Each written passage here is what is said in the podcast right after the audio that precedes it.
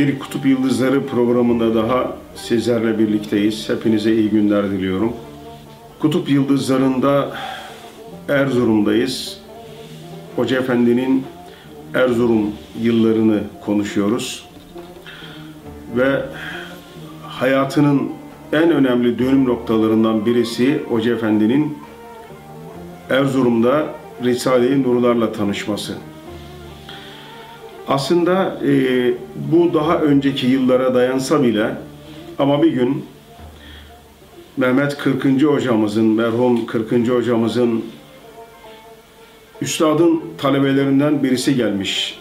Akşam bir sohbet var diye Hoca Efendi'yi ve Hatem Hoca'yı davet etmesi ve çağırması tam da her şeyin bir dönüm noktası oluyor. Çünkü ilk defa üstadımızın yanından gelen birisiyle yüz yüze, göz göze olunacak ve Bediüzzaman Hazretleri'nin nasıl bir hayat yaşadığı e, daha yakından hissedilmiş, daha yakından görülmüş olacak ve oralardaki hizmetlerden, Isparta ve havalesindeki hizmetlerden haberdar alınmış olacak ilk elden. Bu çok heyecan verici bir durumdu Hoca Efendi için. Tabi o zaman belki de bir evde toplanmak ya da bir dershanede bulunmak, buluşmak herhalde mümkün değil ki bir e, Mehmet Şergil isminde bir ağabeyimizin terzi dükkanında buluşuyorlar ve ders orada yapılıyor. Aslında o terzi dükkanı da çok büyük bir yer değil, küçük bir yer. E, belki bir iki kilim büyüklüğünde e, eni boyu olan e, bir terzi dükkanı mütevazi, fakirane bir terzi dükkanı esasında. Ama e, o gün akşam orada e, Mehmet Şevket Eygi gibi o gün oralarda, orada Erzurum'da e, Asteğmen olarak görev yapan, askerlik görevini yapan Mehmet Şevket Eygi var orada. Ve orada yine e, Osman Demirci Hoca Efendi, e, Mehmet Kırkıncı hocamız zaten var. Bir de Esat Keşefoğlu diye bir e, teğmen ya da üsteğmen bir e, abimizin olduğu anlaşılıyor derste. E, Tabi Muzaffer e, Aslan abimiz gelen üstadımızın yanından. Üstadımız demiş ki şöyle şarkı bir dolaş gel bakalım. O da işte Sivas, Erzincan oraları dolaşmış ve e, Erzurum'a kadar gelmiş. Şimdi orada e, tabii çok heyecanlı bir ders yapılıyor. Risale-i Nur'dan kitaplar okunuyor ama dersler tabii ki etkileyici ve büyüleyici ama onun yanında e, Muzaffer Aslan'ın e, duruşu, e, onun vakarı, onun hali, üstü başı e, etkiliyor Hoca Efendi'yi. Çünkü pantolonunun dizlerinde iki tane yamalık var cekette ona göre işte e, bir namaz kılışı var ki, bir namaza duruşu var ki aman ya Rabbi hayran olmamak mümkün değil. Hoca Efendi onun o haline, o e, mütevazi haline, onun giyimine, kuşamına, sohbetine, ders anlatışına hayran oluyor ve sanki karşısında bir sahabe var gibi onu algılıyor Hoca Efendi ve çok o akşam davet edilişine de gerçekten çok seviniyor. Şimdi e, o günlerde e, işte bir 10-15 gün kadar falan e, Muzaffer Aslan e, abi oralarda kalıyor. Akşamları sohbetler ediliyor, dersler yapılıyor falan. Ve e, 15 gün sonra da tren istasyonundan Hoca Efendi dahil e, birkaç e, kişi onu uğurluyorlar. Fakat Hoca Efendi'yi bırakmıyor. O hal Hoca Efendi'yi bırakmıyor ve e, geceler, günler boyunca dualar ediyor. Allah'ım beni de bu kardeşlerimizle beraber eyle diye. Çünkü Hoca Efendi o zamana kadar işte tekkede biraz e, tedris görmüş, e, mektepte, medresede dersler görmüş ama e, büyük bir babasından, ailesinden gelen sahabe aşkı şevki de var. Ama içerideki bir cevherin ateşlenmesi e, Risale-i Nurlarla olduğu belli oluyor ki e, sürekli dualarında Allah'ım beni bu kardeşlerimizle, bu arkadaşlarımızla beraber eyle diye dua ediyor. O günlerde e, Ramazan-ı Şerif ve Kadir Gecesi. Kadir Gecesi'nde e, Erzurumların önemli bir e, kültürü, geleneği olarak bin bir hatim yapılıyor. E, sabaha kadar camiler açık. O gün Lalapaşa Camii'nde programlar yapılıyor. Hakikaten e, orada Hoca Efendi o Lalapaşa Camii'nin ser mahviline çıkıyor ve e, sabahlara kadar dua ediyor. Nasıl ağladım diyor, nasıl yalvardım Allah'ım ne olur beni bu kardeşlerimizle, beni bu arkadaşlarımızla beraber eyle diye dualar ettim diyor. E, sabah e, yine işte program devam ediyor. Bir hoca efendi yine konuşma yapıyor ve kuşluk vaktine doğru e, camiden çıktım diyor. Hatem Hoca yana yakıla beni arıyormuş meğer diyor. Ya neredesin ben de seni arıyorum falan dedi diyor. Dün gece rüyamda üstadımızı gördüm ve üstadımız e, sana mektup gönderdi. Tarihçedeki mektuplardan birisi üstadımız sana bir mektup gönderdi diyor. Rüyamda bunu e, Fethullah Hoca'ya ver dedi. E, ve bir de diyor bir kapta veya bir sepette bir ceviz gönderdi sana diyor. E, mektup ve ceviz aslında rüyanın tabiri gayet açık. Zaten e, bu olaydan önce de Muzaffer Aslan ağabey gidince anlatmış olmalı ki Hoca Efendi bir e, üstadımız bir mektubunda e, işte oradakilere selam ederken e, Hateme ve Fethullah'a da selam ederim diye e, Hoca Efendi'nin ayaklarını kendi tabiriyle yerden kesecek de üstadımızdan bir selam gelmiş esasında. Bir de buraya üst üste gelince artık bütünüyle Hoca Efendi Risale-i Nurlarla haşir neşir olmaya başlıyor.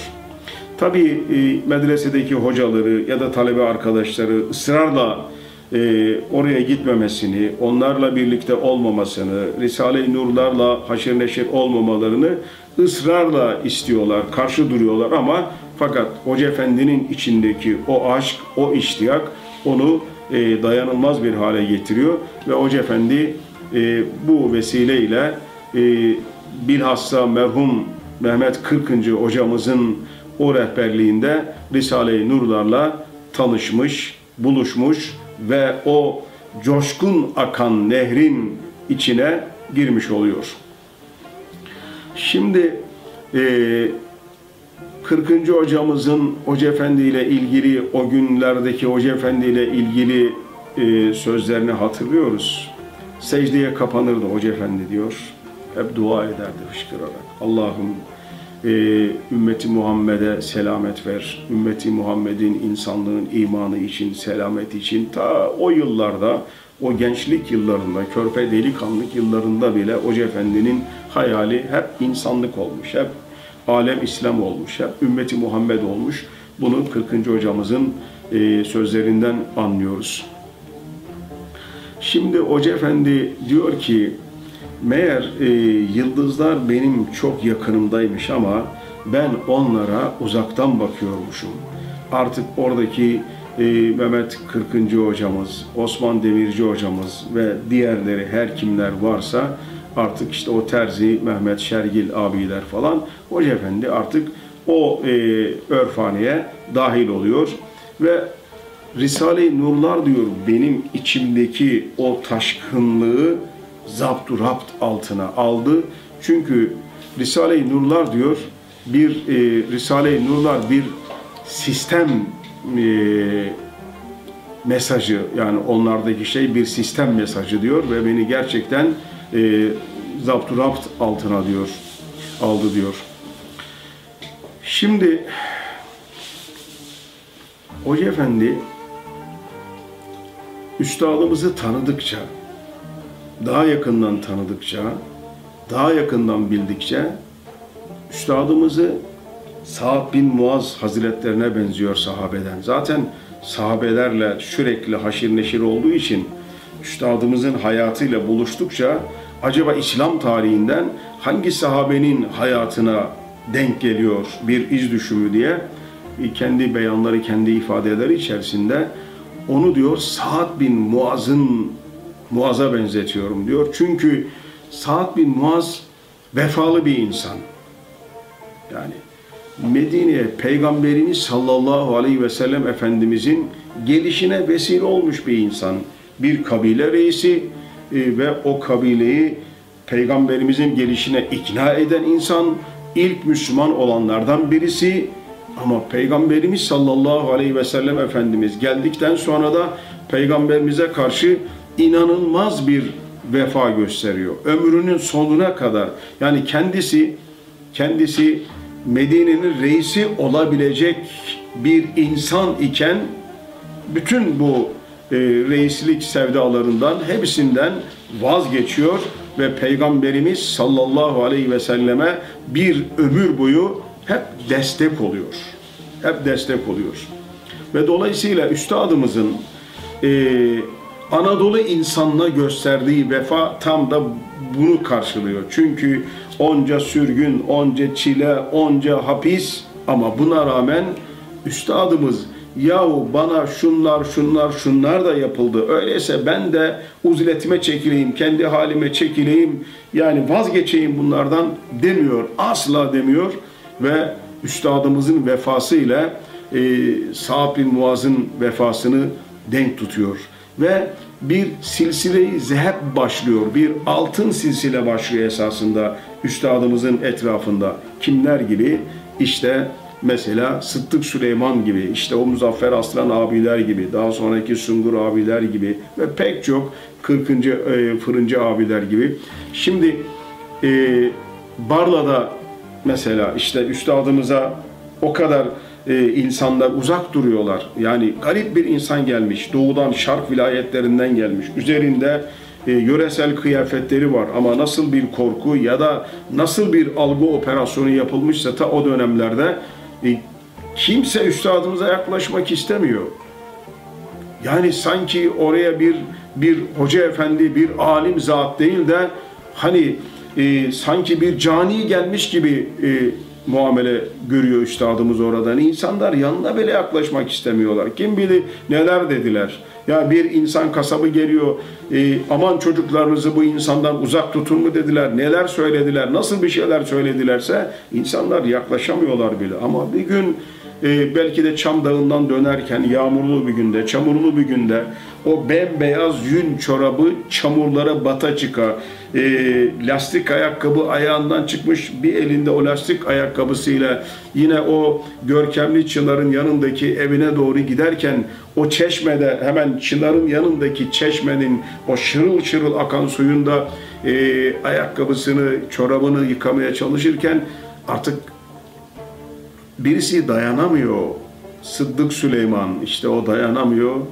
Üstadım diye yanına geliyor ve o günden sonra da devamlı üstadımızın hizmetinde bulunuyor ve hiç ayrılmıyor Sıddık Süleyman. Artık eviyle, bahçesiyle, her şeyiyle üstadımızın yanında oluyor. Böylece e, üstadımızla beraber hakikaten bir altın bir silsile e, o peygamberlerin manevi miraslarını elden ele, dilden dile, gönülden gönüle taşıyacak olan bir silsile böylelikle yeniden Barla'da başlamış oluyor.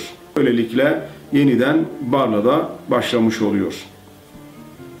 Şimdi e, aslında Üstadımıza da aynı şeyi, gel bir tarikatın başına geç demiyorlar mı? Diyorlar. Gel dönemin İmam Rabbanisi ol demiyorlar mı? Diyorlar. Çok teklifler etmişler ama bunların hiçbirini kabul etmiyor. Hayır kardeşim diyor.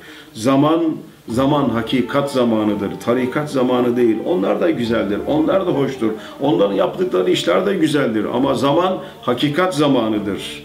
Şimdi sahabe mesleği zamanıdır. Şimdi sahabenin yaptığı işi yapma dönemidir, devridir. Yeniden asrı saadeti diriltme, gül devrini geri getirme dönemidir diye üstadımızın bütün çalışmaları iman hakikatları üzerine, sahabe mesleği üzerine kurulu bir e, görev icra ediyor üstadımız. İşte Hoca Efendi de bu nehrin, bu nurlu nehrin içerisine dalmış oluyor, girmiş oluyor Erzurum yıllarında. Şimdi e, 1958'lerde falan bu defa Hoca Efendi'nin ailesi Erzurum'a taşınıyorlar. Kardeşleri, annesi, babası yine başka bir köyde görev yapıyor ama aile artık Erzurum'a taşınıyor. Hoca Efendi'nin kardeşleri Mesih abiler, Salih abiler, Sıbıgat abiler onlar Erzurum'da küçük bir e, işte e, mütevazi bir matbaa e, yeri e, kuruyorlar ya da matbaası olan birisinin yanında çalışıyorlar. Daha sonra kendi işleri oluyor falan. Ama her neyse şimdi ilginç olan şey şu e, Mesih abinin sözleri, anlatımları içerisinde ben diyor yıllarca hiçbir zaman diyor kapının zilini çalmadım diyor. Ne zaman eve varsam tam kapının önündeyken kapı açılır.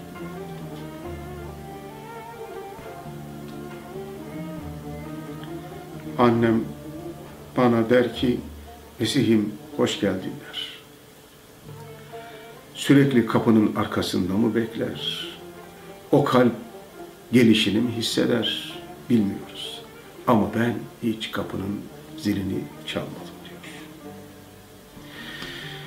Evet, işte Hoca Efendi'nin o kalbine, gönlüne Risale-i Nurların da aşkı, şevki, ışığı, aydınlığı dolunca Hoca Efendi Erzurum hudutlarına sığmayan artık e, suları bambaşka ovaları, bambaşka vadileri e, sulamaya hazır bir bereketli nehir gibi akmak istiyor ve taşmak istiyor ve annesine diyor ki ben Evliya Çelebi olmak istiyorum. Ben Erzurum'dan gitmek istiyorum. Ben Mısır, ben Bağdat, e, Şam gibi yerlere gidip tahsilimi, ilmimi geliştirmek istiyorum. Alem İslam'ı dolaşmak istiyorum diyor ama annesi diyor ki oğlum seni galiba zapt etmek, buralarda tutmak mümkün olmayacak. En iyisi mi diyor, hani Ramazan'da geliyor, e, hem bir gözün gönlün açılsın, Edirne'de dayımın oğlu var diyor. Orada Edirne'de vaiz Hüseyin Top Hoca Efendi. Sen onun yanına git diyor. Ramazan'ı orada geçir. Bir daha düşün. Belki ondan sonra Ramazan'dan sonra geri döner gelirsin memleketimize diyor. Ve Hoca Efendi Hoca Efendi e, Erzurum'dan böylelikle ayrılıyor ve e, daha sonraki yazdığı mukaddes göç yazısında neler hissettiğini aslında biz o yazıdan anlıyoruz. Ee, Hoca Efendi'nin oradan ayrılışı artık o ilk göç, o ilk ayrılıkla başlayan bir süreç bir ömür boyu artık hiç peşini bırakmayacak ayrılıklar, hicranlar, yollar, yolculuklar, elini alıp da tahta bağlı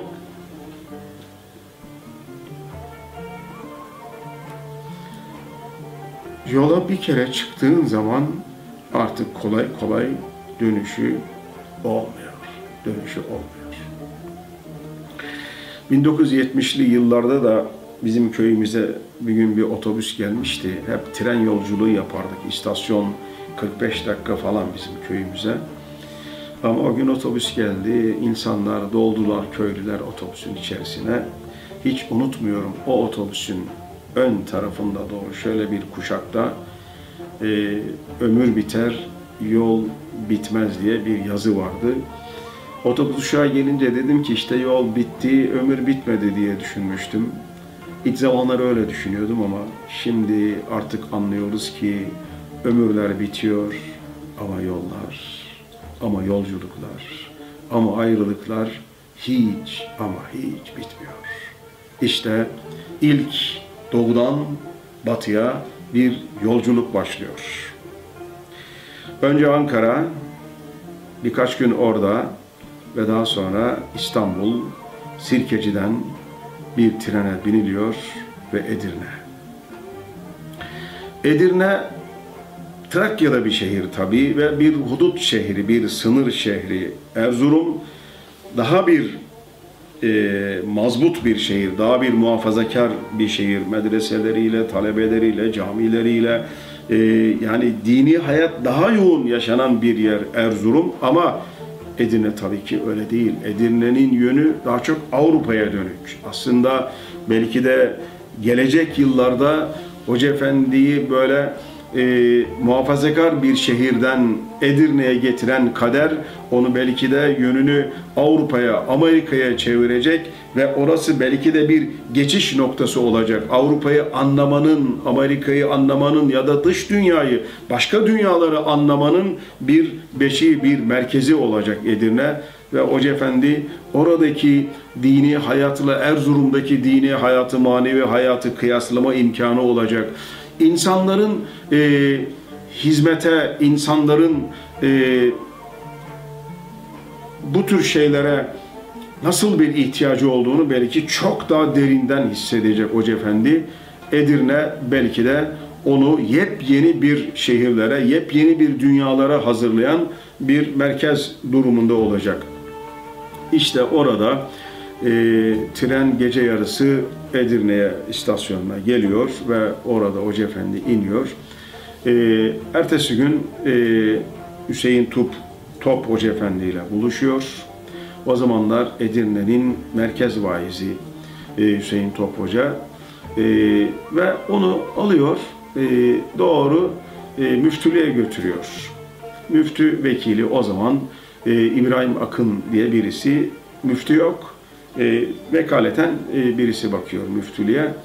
Diyor ki bu e, delikanlı benim akrabam olur. E, hakikaten e, Hüseyin Top Hoca e, işte Hoca Efendi'nin annesi, Hoca Efendi'nin büyük annesi de Hatice Hanım zaten e, Şükrü Paşa'nın yeğeni oluyor yani. Bir e, Şükrü Paşa da Zaten Edirne müdafi, Edirneliler de Şükrü Paşa'yı çok çok iyi tanırlar zaten. E, dolayısıyla bir nevi yani böyle Hoca Efendi aslında akrabalarının yanına bulunduğu ülkelere de böylelikle hicret etmiş oluyor esasında. Benim akrabam olur diyor. E, Ramazan'da geliyor. Hani bir görev versek e, falan diyor. E tabi o zaman bir imtihan etmek gerekiyor. Hoca Efendi nin önüne Arapça bir kitap koyuyor müftü vekili. Kitabın adı Kuduri ama harekeleri falan olmayan bir kitap. Ve Hoca Efendi gösterilen bölümü okuyor ve tercüme ediyor. Müftü vekili kitabı apar topar önünden alıyor ve hemen kapatıyor.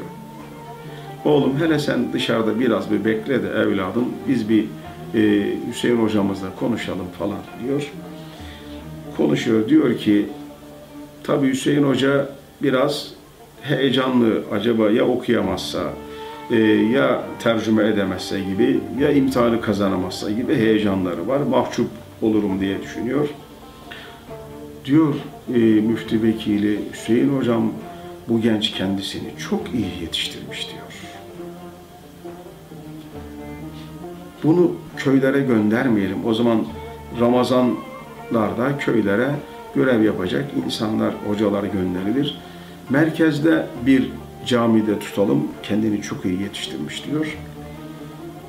Şimdi e, o zaman e, iyi de diyor. Peki neden diyor hemen diyor kitabı birdenbire kapattın öyle diyor korktum diyor acaba bize de döner bir soru sorarsa altından kalkamayız diye çok iyi kendini yetiştirmiş diyor. Onun için kitabı alelacele kapattım. Ve Hoca Efendi o imtihanı, ilk imtihanı böylelikle başarıyla veriyor ve Ak Mescit Camii'ne Ramazan'da görev yapmak üzere görevlendiriliyor müftülük tarafından. Ak Mescit Camii Edirne'nin Yıldırım mahallesinde bir cami ve o Ramazan boyunca Hoca Efendi o camide görev yapıyor. Ama o kadar memnun oluyor ki cemaat o kadar çok memnun oluyor ki Hoca Efendi artık Ramazan'dan sonra da bırakmayacaklardır. Bu bölümü önümüzdeki haftaya bırakalım. E, bugünlük bu kadar ve Hoca Efendi'nin Edirne günleri böylelikle başlamış oluyor.